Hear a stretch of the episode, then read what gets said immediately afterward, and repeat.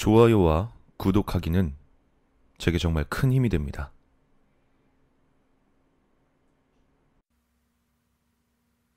내가 어릴 적 겪었던 기묘한 이야기다. 우리 아버진 절약 정신이 투철하셔서 근처 쓰레기장에서 언제나 다 망가진 가전용품이나 잡동사니를 찾아 집에 가지고 오곤 하셨다. 아이 누가 아깝게 이런 걸 버렸지 뭐냐? 아니, 아버지. 이런 걸 왜 주워와요, 자꾸. 남들 보기 창피하니까 그만 좀 하세요. 가족들은 그런 아버지를 말리려 했지만 그렇다고 말을 들을 아버지가 아니었다. 결국 다들 포기하고 아버지가 좋을 대로 하라고 내버려 두게 되었다. 아버지가 주워오는 것은 별의별 종류가 다 있었고 그 중엔 도대체 왜 이런 걸 가져왔나 싶은 기묘한 것도 적지 않았다. 그리고 그 중 하나가 그 인형이었다. 어느 날 집에 돌아왔더니 나와 여동생이 같이 쓰는 방에 낯선 인형이 놓여 있었다. 보나마나 또 아버지가 주워온 물건일 터였다. 뭐야, 이게. 이쁘지도 않고. 아, 뭐 이런 더러운 걸 주워온 거야. 그렇게 투덜대며 그 인형을 째려보았다.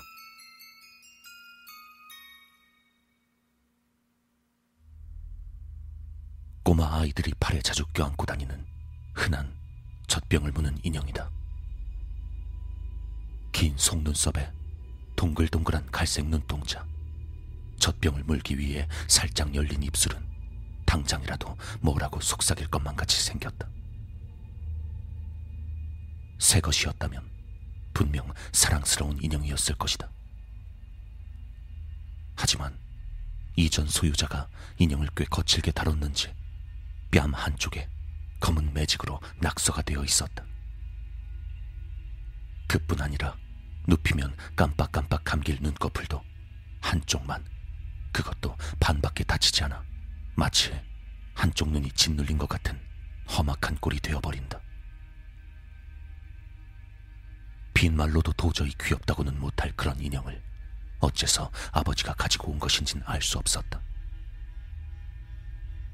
여동생이 원래 어릴 적부터 인형놀이를 좋아했기에 방 안에는 주주 인형이나 케이스에 들어있는 프랑스 인형, 봉제 인형 등 수많은 인형들이 쫙 늘어서 있었다. 그 사이에 아버지가 주워온 이 인형이 이질감을 발현하며 섞여 있었던 것이다. 다른 인형들은 어릴 적부터 함께 놀았던 것들이니만큼 애착도 있고 거기에 있다는 걸 부자연스럽게 여긴 적은 한 번도 없었다.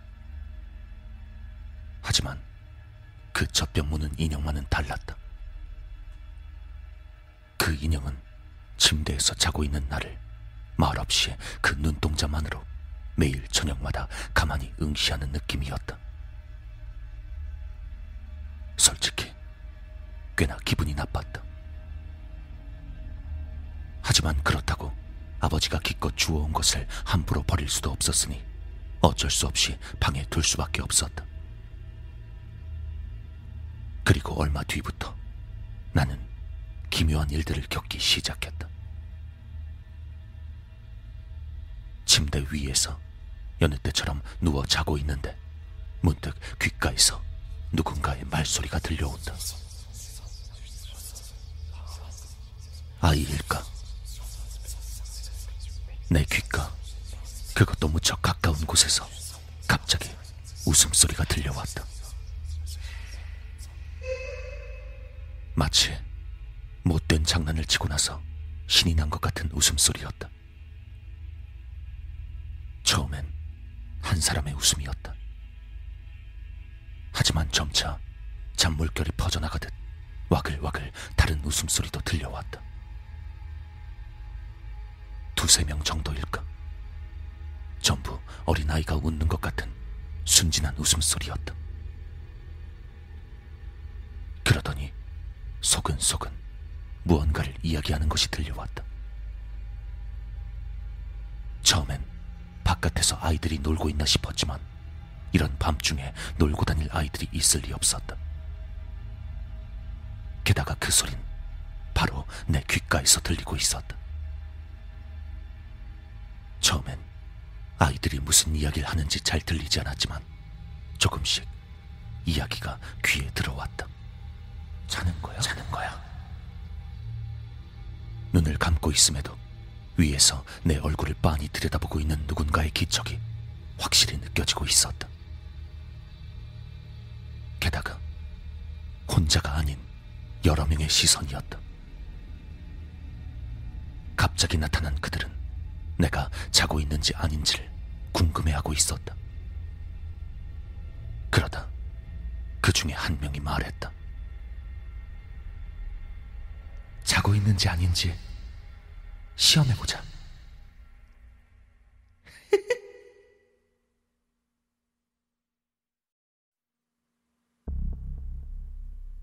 그 순간 내 몸은 벌벌 떨리기 시작했고 온몸엔 소름이 쫙 돋았다.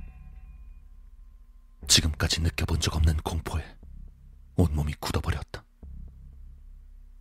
결코 눈을 떠선 안 된다고 느꼈다. 그것들을 보면 분명 안 좋은 일이 일어날 것이다. 그러니까 그들을 절대로 보면 안 된다. 본능적으로 그렇게 느끼며 나는 마음속으로 간절히 빌었다. 사라져라. 하지만 변함없이 머리맡에선 아이들이 내 얼굴을 바라보며 소근소근 무언가를 이야기하고 있다. 그 후로 의식이 사라졌고 정신을 차리자 이미 아침이었다. 눈을 뜨고 그저 악몽을 꿨다고 생각하며 난 아침이 되었다는 것에 가슴 깊이 안심했다. 하지만 그 꿈은 한 번으로 끝나지 않았다. 그날부터 난 같은 꿈을 몇 번이고 계속해서 꾸게 된 것이다. 침대 위에서 내가 자고 있으면 어디에선가 아이의 웃음소리나 이야기 소리가 들려온다. 처음엔 이야기 소리뿐이었지만 점차 그중 누군가가 머리맡을 타박타박 떠들썩하게 뛰어다니기도 했다.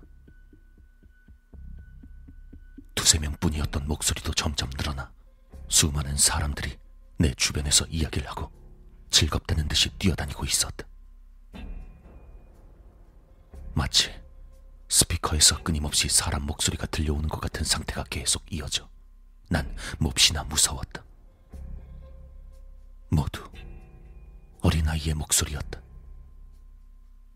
순진하게 웃는 소리, 까불며 떠드는 소리, 그리고 개 중엔 명확하게 내게 아기를 가진 목소리도 있었다. 그들은 내 귓가에서 내 얼굴을 바라보며 즐거운 듯 말을 걸어왔다. 자는 거야? 자는 거야? 자는 거야. 대답하면 안 돼. 눈을 뜨면 절대로 안 돼. 몸은 가위에 눌린 것처럼 마냥 굳어서 손가락 하나 움직일 수 없었다. 사라져라. 제발 사라져.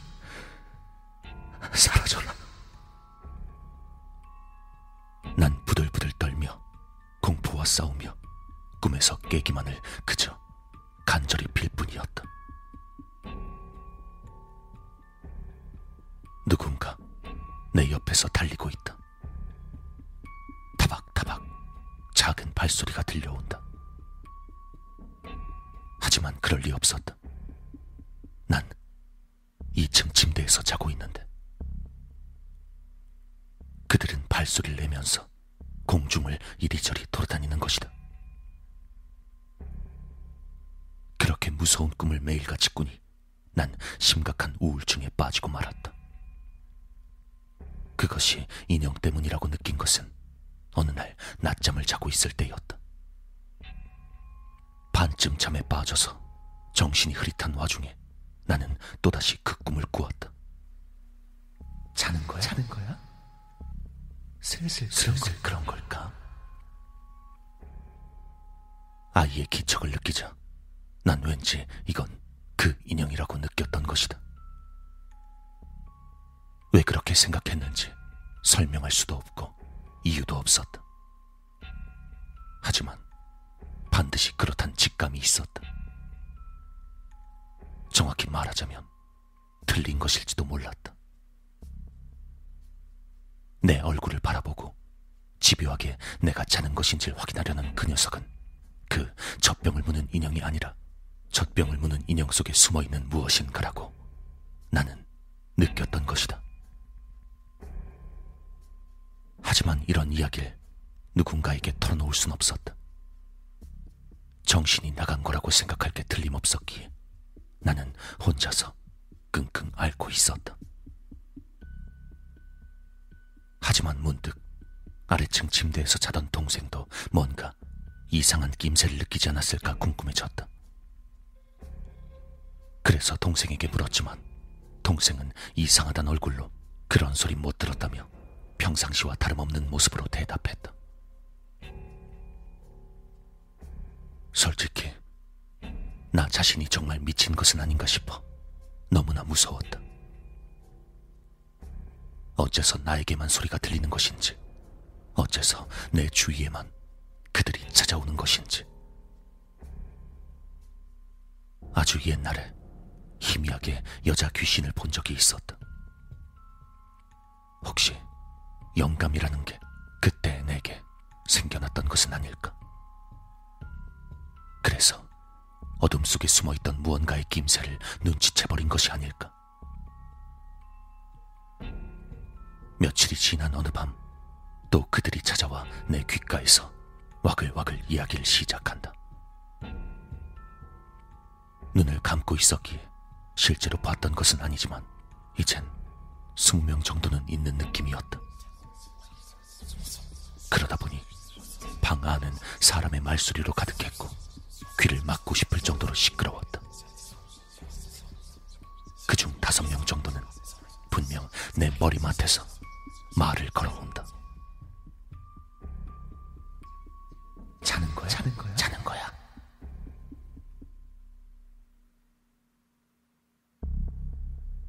내 얼굴을 보고 있는 것은 역시 그 인형일 터였다. 그 녀석은 이렇게 말했다. 깨어 있어. 깨어 있을 거야. 그러자 주변 목소리들도 그의 반응에 일제히 말하기 시작했다. 깨어 있어. 깨어 있구나. 순진함 속에 감춰진 악이라는 송곳이 모습을 드러내는 게 느껴졌다. 슬슬 괜찮겠지? 이제 들어가도 괜찮겠지?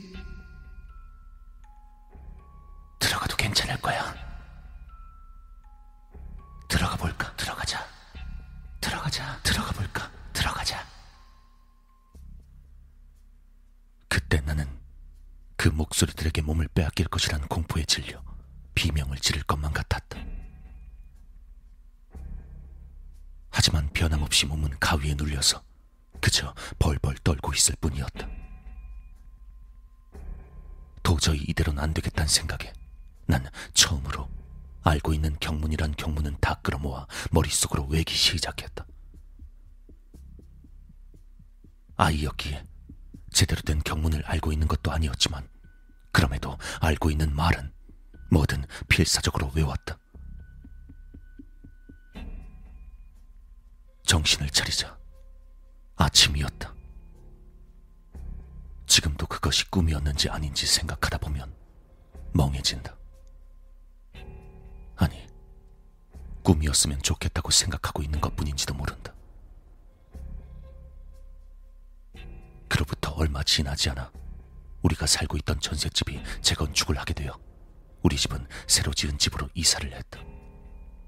그리고 그 인형은 이사 도중에 사라져버렸다. 이사 도중 어머니가 더러워서 버렸을지도 모르고 혹여나 지금도 집 벽장 안에 조용히 숨어 있을지도 모른다. 이상하게도 새로운 집으로 이사를 한 후부터 나는 악몽을 꾸지 않게 되었다. 지금 생각해도 이상한 도저히 설명하기 힘든 어린 날의 괴이한 체험이었다.